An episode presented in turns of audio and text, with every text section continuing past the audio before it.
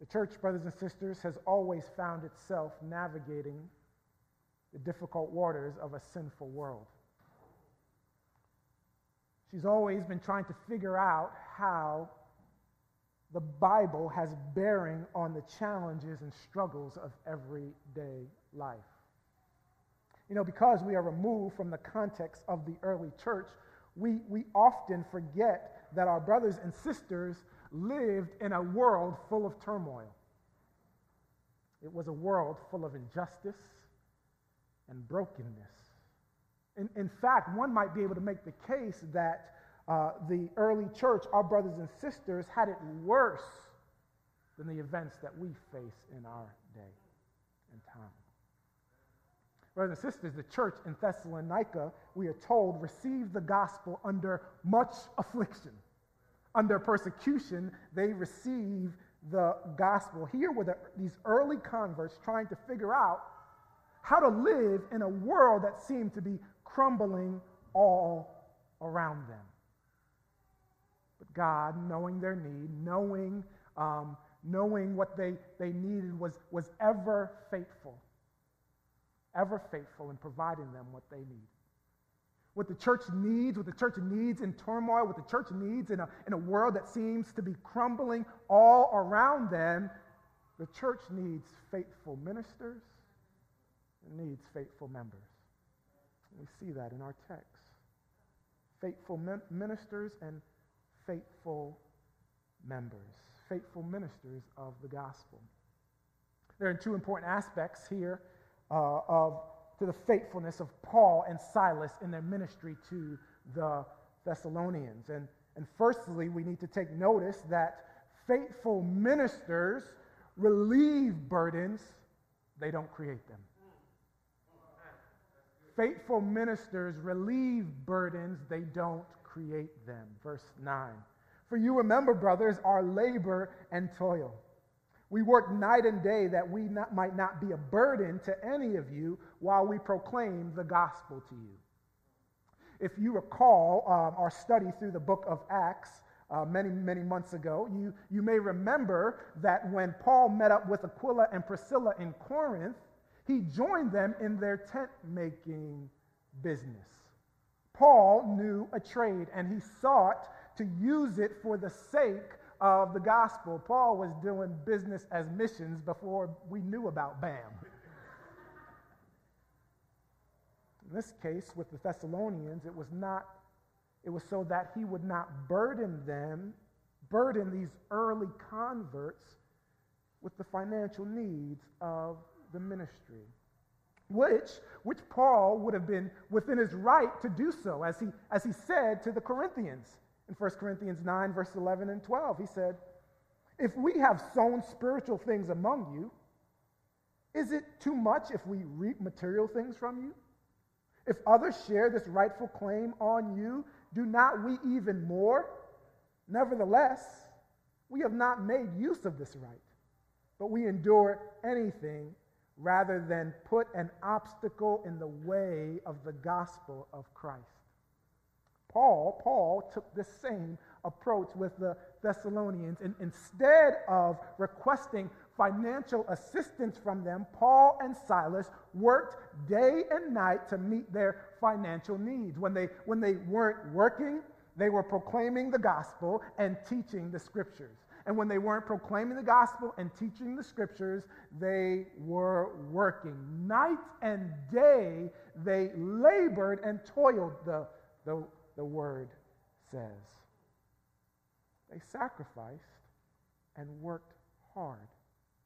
Did these, did Paul and Silas, did they do it because they were lovers of money?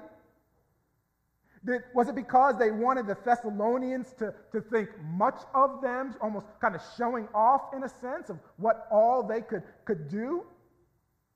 No, the text tells us the reason why they did this. They didn't want to burden the people. In other words, they didn't want to create any barriers or any hindrances to the proclamation of the gospel. And sisters, this is so important to understand. If, if a minister is living large based upon fleecing the people. And their excuse is that the preaching of the gospel demands they live in such luxury. They are not faithful ministers of the gospel.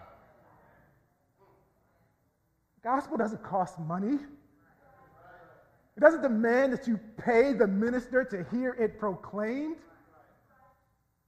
Isaiah 55 and 1 declares it Come, everyone who thirsts, come to the waters, and he who has no money, come, buy and eat. Come, buy wine and milk without money and without price. The gospel doesn't cost money to hear it proclaimed.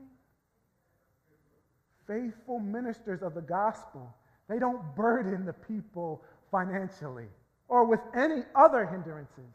If they do, that is a telltale sign that they are counter, counterfeit, faithless ministers. It's what gave the Pharisees away. Matthew 23 and 4, Jesus said this They, the Pharisees, they tie up heavy burdens hard to bear and lay them on people's shoulders, but they themselves are not willing to move them with their finger. Why was Jesus, why was Jesus so upset with the Pharisees over this? Because the nature of the gospel is that it is burden relieving, not burden producing. Jesus says in Matthew 11, 28 and 30, Come to me. All ye who all who are labor and are heavy laden, and I will give you rest. Take my yoke upon you and learn from me, for I am gentle and lowly in heart, and you will find rest for your souls. For my yoke is easy and my burden is light. Jesus comes to release us from the burden of sin. Faithless Ministers are about their gain, their profit. Faithful ministers are about the gain of others. And that is in keeping with Jesus. Jesus became poor. He became poor so that we might become rich. He bore the wrath of God so that we might experience his goodness. He became sin for us so that we might receive the righteousness of God. You see the, you see the equation? Jesus sacrifices, we gain. Paul and Silas, in not wanting to burden the Thessalonians, were simply imitating Jesus sacrificing so that they might receive God's good news, so that the Thessalonians could receive it without hindrance. Faithful ministers relieve burdens, they don't create them. But also, observation two faithful ministers live lives in accordance with their calling and call others to do the same. Verse 10. You are witnesses, and God also, how holy and righteous and blameless was our conduct toward you believers. Brothers and sisters, a faithful minister must be an example. Paul makes this clear to Timothy in 1 Timothy 4 and 12. Let no one despise you for your youth, but set the believers an example in speech in conduct, in love, in faith, and in purity. This calling, this is not, this is not a do as I say and not as I do calling. Paul and Silas lived this out so much that he called on not only the Thessalonians to bear witness to their conduct, but he, he called on, uh, uh on, on, on God to bear witness, the one who sees and knows all things. His eyes are everywhere, watching over the good and the evil. He said they were holy and righteous and blameless Perfect? Of course not. But when you looked at their lives and how they treated the Thessalonians, how they conducted their lives and responded to the threats and the persecutions that were coming against them, you could look at their lives and they con- were considered blameless. You could bring no charge against them. You know, this ought to be the this ought to be the testimony of the faithful minister. They live their lives not only realizing that others are watching, but they live it before the face of God. They live it before the face of God. God is watching. You can look at their lives and say they, they are an example. They, they, they are following after Christ, and I can follow after them. Their, their, their testimony is that inside the church and, and outside the church, they're blameless. You can't, you can't bring a charge against them. There, there are no smoking guns in their closet. You realize that, that this is what disqualifies most ministers from the ministry? It's not, it's not often their doctrine, it is their conduct. The men who fall rarely ever fall because they are teaching heresy. They fall because their lives don't reflect what they teach. Their lives are not holy. They are not righteous. They are far, far, far from blameless. But not Paul and Silas. They could claim here and, and, and, and call on the Thessalonians and God as their, their witness that their life matched with their teaching. Again, this was for the sake of the Thessalonians. They did not want to in any way hinder the gospel from spreading. Whether it was burdening them financially or living a life that reflected negatively on the gospel. They did not want any of this. And because they lived their lives in such a way so as to not hinder the gospel of God in their calling. They recognized their calling and took it serious. They could call the Thessalonians to do the same. Verse 12. We exhorted each one of you and encouraged you and charged you to walk in a manner worthy of God who calls you into his own kingdom and glory. This, this walk in a manner worthy of God is a common phrase in Paul's letters. He mentions it to the Philippians, he, he mentions it to the Ephesians and to the Colossians. You know, he, Paul isn't shy about telling followers of Jesus that how you live your life matters. You're not free to live any old kind of way and call yourself a Christian. When God called you into his kingdom, he called you into a manner of life that reflects the kingdom to which you now belong. Brothers and sisters, you are in Christ. If you are in Christ, you belong in his kingdom. This is where your identity rests. And because it rests there, there is a manner in which you are ought to live. What manner of life have you been called to? Well, Peter says in 1 Peter 1 and 15, as he who called you is holy, you also be holy in all your conduct. Peter is clear here.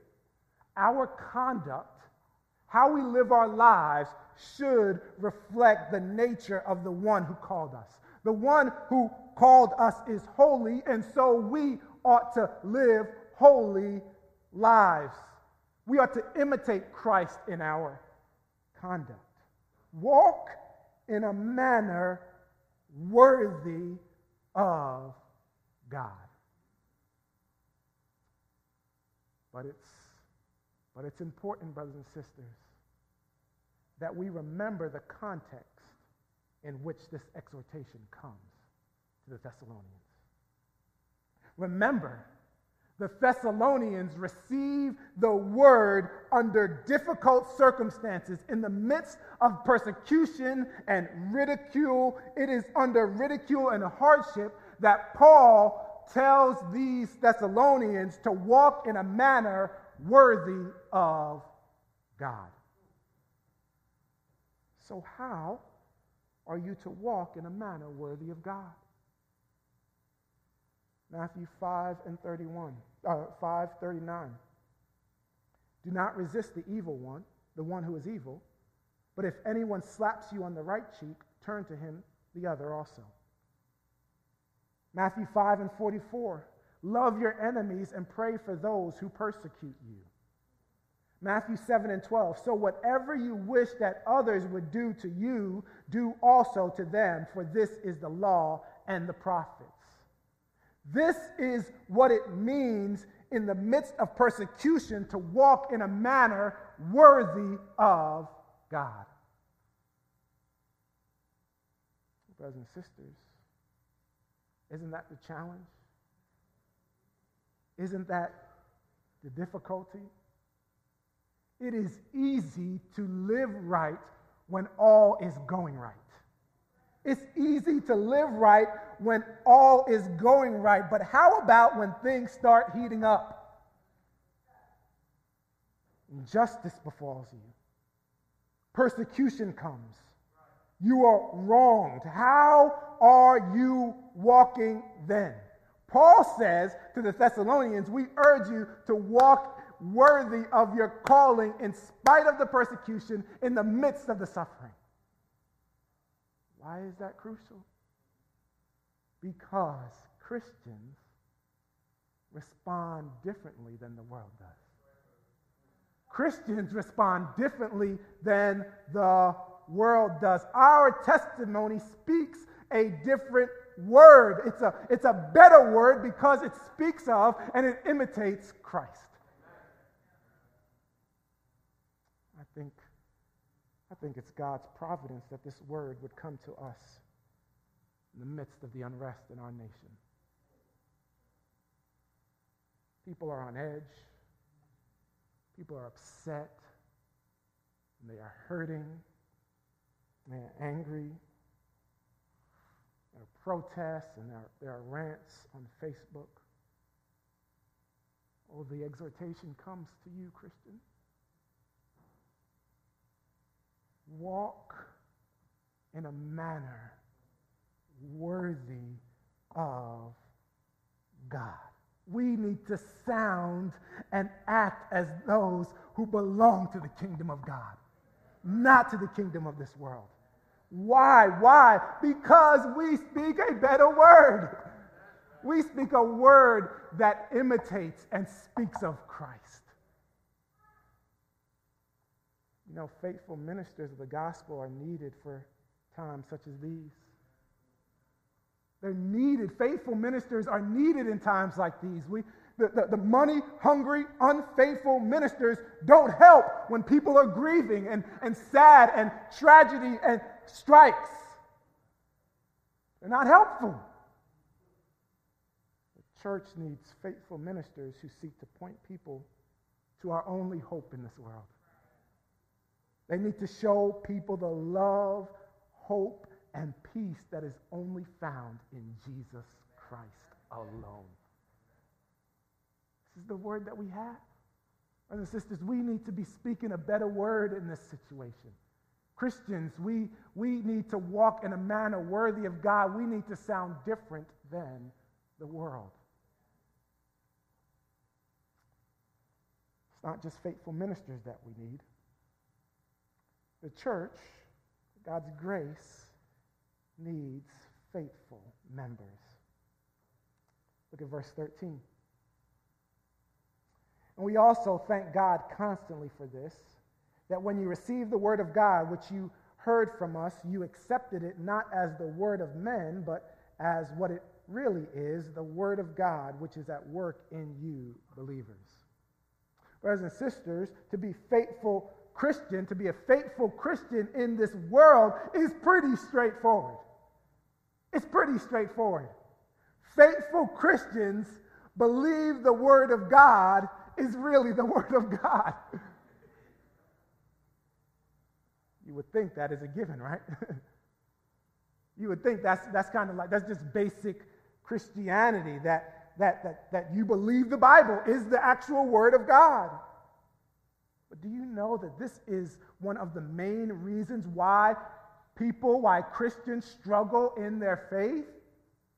Why they lose their way? Because they don't believe the Bible is the Word of God. Not the Thessalonians. Not the Thessalonians. They, they heard it. Paul said they heard it. They knew it was not from men, but that it was the very Word of God. Well, how do we know? How do we know that this is the Word of God?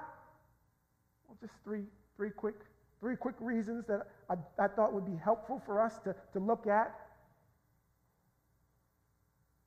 One, we believe that the Bible is the Word of God because the Bible claims to be the very Word of God. 2 Timothy 3 and 16. All scripture is breathed out by God and profitable for teaching, for reproof, for correction, and for training in righteousness. 2 Peter uh, 1 and 21. For no prophecy was ever produced by the will of man, but men spoke from God as they were carried along by the Holy Spirit. Number two, we believe the Bible is the Word of God because Jesus believed it to be the very Word of God. He saw it as authoritative. Jesus quoted from it.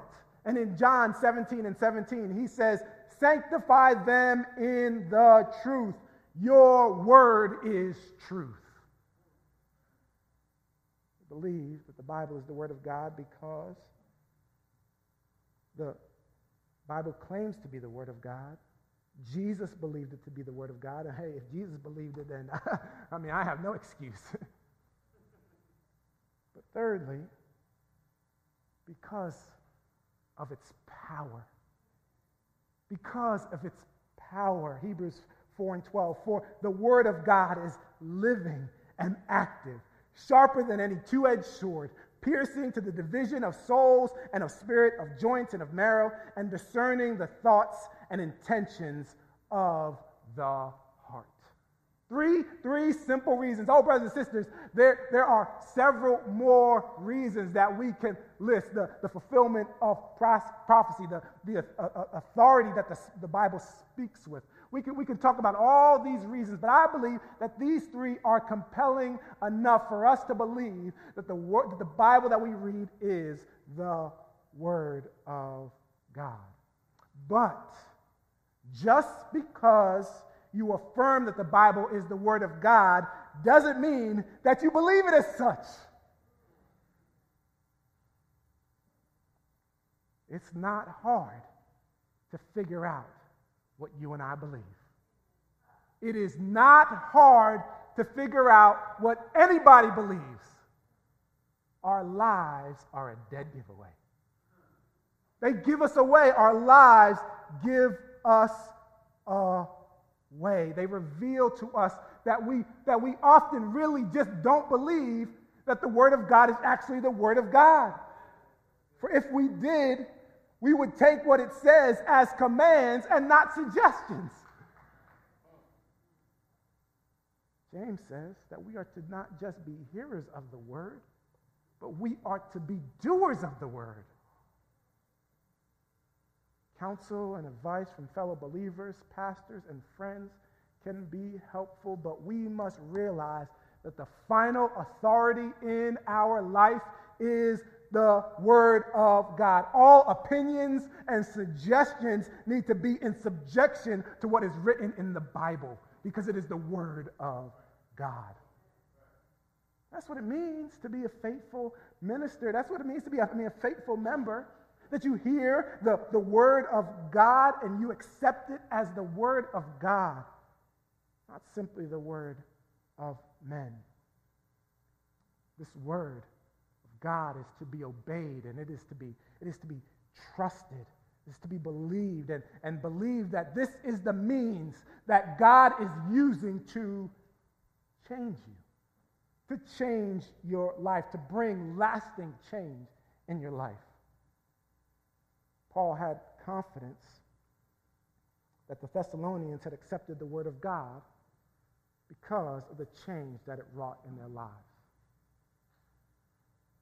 Paul had talked about it earlier in his letter, and he talks about it again. The Thessalonians are changed people. There's just no denying it. The, the Word of God had come, they accepted it as the Word of God, and it changed them. As a result, the Word of God, the Word of God was working in them, Paul says. It was working in them.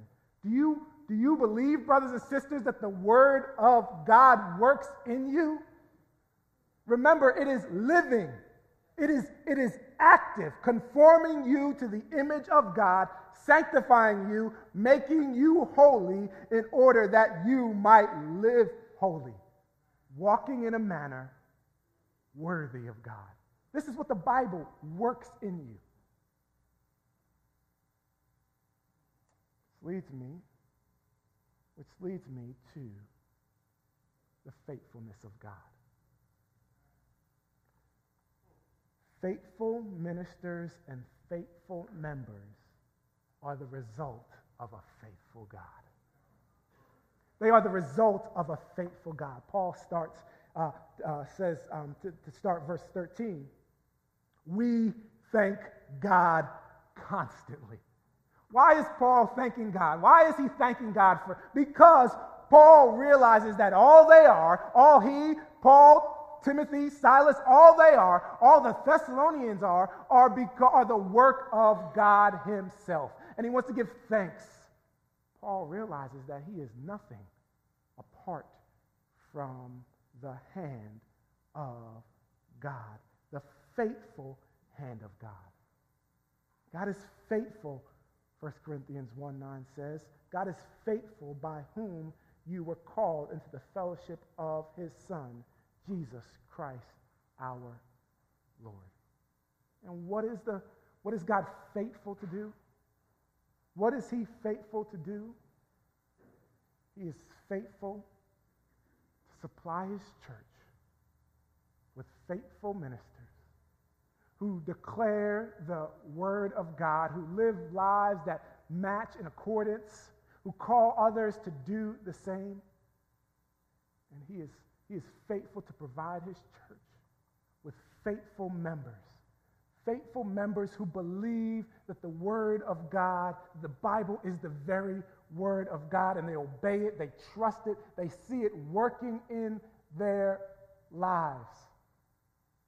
It's God producing faithful ministers, faithful members, helping them, teaching them to live in a manner worthy of God in the midst of a world that needs Jesus. Oh, brothers and sisters, God is faithful to his church. We have a word that speaks a better word than this world could ever speak, and it's Christ. Let's continue to proclaim him.